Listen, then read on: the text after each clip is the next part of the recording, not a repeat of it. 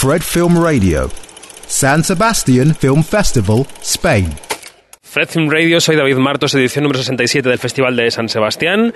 Estamos con David Zonana, que es el director de Workforce, de mano de obra, diríamos en castellano. ¿Qué tal, David? ¿Cómo estás? Eh, muy bien, muy bien, muy contento de estar aquí contigo.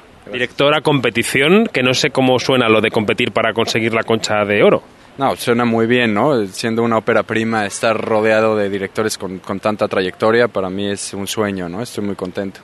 ¿Cómo recibiste la noticia de que vas a estar aquí seleccionado en esta sección?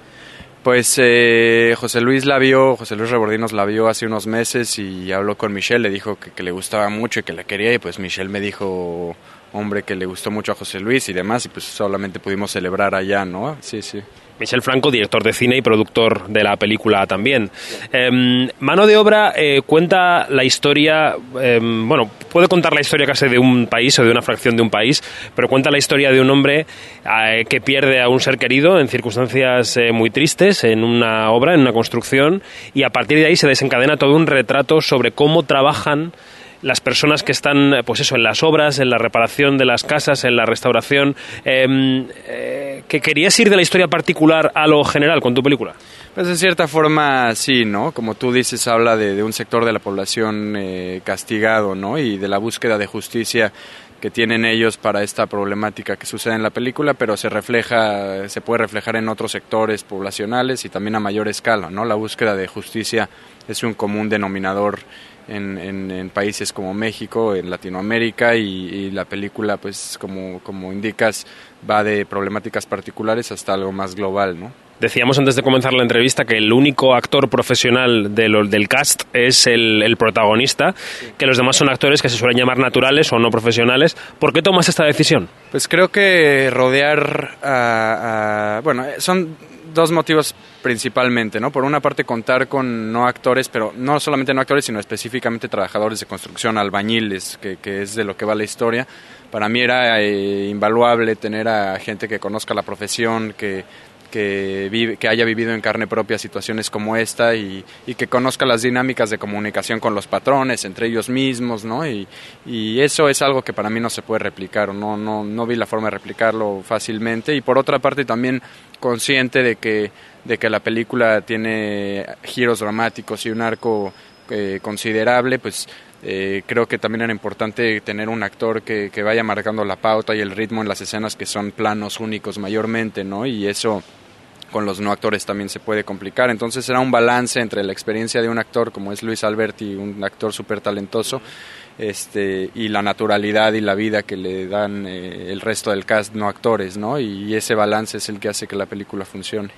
¿Y cómo se adaptaron los no actores a la dinámica propia de un rodaje, que tiene sus exigencias, sus esperas, sobre todo rodar es esperar muchas veces? Sí. ¿Cómo lo vivieron? No, bueno, eh, cualquier cosa para ellos es fácil después de haber trabajado en la construcción, ¿no? Eso es lo, lo, que siempre ellos me decían, pues esperar a que empiece una escena no, no tiene nada que ver con cargar costales ida y vuelta durante todo el día. Entonces para ellos, pues eh, más que nada fue una experiencia placentera y lo disfrutaron mucho, tener la posibilidad de desenvolverse en un ámbito creativo que, que en la clase trabajadora en, en, en México y en Latinoamérica es muy difícil, ¿no? Pues están sobreviviendo día a día, no hay tiempo para expresar otros, para explorar otros medios, para ver otras opciones, tienes que, que trabajar de 24/7, ¿no? Y, eso es lo triste y, y, lo, y, lo, y lo emocionante a la vez de este proyecto, ¿no? Haber dado la oportunidad que tengan esa experiencia y, y lo apreciaron mucho, la verdad, sí.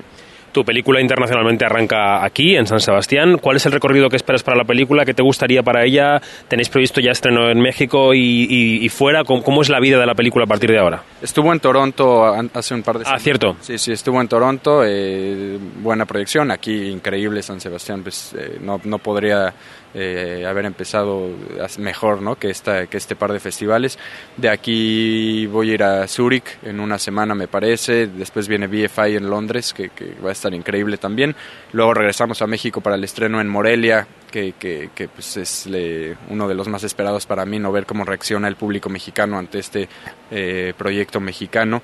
Y de ahí todavía va a haber un par más de festivales que todavía no, no anuncian, pero ya están confirmados y, y seguramente irán saliendo más, ¿no? Eres de un país que, que, no sé muy bien si a su pesar o intencionalmente está marcando el cine internacional, no solo por los tres, el trío de ases conocido en Hollywood de, del Toro, Cuarón, Iñárritu, sino porque, bueno, pues eh, la fuerza con la que surgen también voces más autorales como la de Michelle, ¿no? Que comentábamos. ¿Tú te consideras parte de, de, de un país que ha hecho bien las cosas en la formación de cineastas, en la generación de ideas? ¿O estos casos de los que hablamos son casos medianamente aislados que han podido triunfar en Hollywood? No, no, claro que, que hay en México es un país vibrante cinematográficamente, ¿no? Más allá de estos tres que, que están haciendo igual cosas increíbles eh, en Hollywood y en México, pues Cuarón acaba de filmar Roma en México, no, no se casan solamente con, con películas en inglés, pero pues también está Michelle, está Matt, está Carlos Regadas, David Pablos, hay, hay, hay un grupo de cineastas importante en México y yo los admiro mucho a todos y, y me motiva mucho a seguir eh, pues haciendo películas ¿no? y aspirar a ponerme en algún momento en esa categoría. Bueno, el aplauso de ayer en el pase en el que estuvimos fue brutal. Varios aplausos incluso cuando salíais. Yo no sé si tú esto, ¿cómo lo recibiste? No, pues increíble. Para mí, esto es mi primera vez. Yo no sé, yo no sabía qué esperar, ¿no? Yo vengo aquí eh, con mi ópera prima, casi el estreno, ¿no? Hace una semana para acá. Entonces, para mí todo esto es muy nuevo y, y pues increíble, sí, sí, sí. sí. Pues David Fanana, director de Mano de Obra, gracias, suerte con la película. Gracias, muchas gracias a ti y ojalá tengan la oportunidad de verlos por allá. Ha sido una entrevista para Fred de Festival Insider.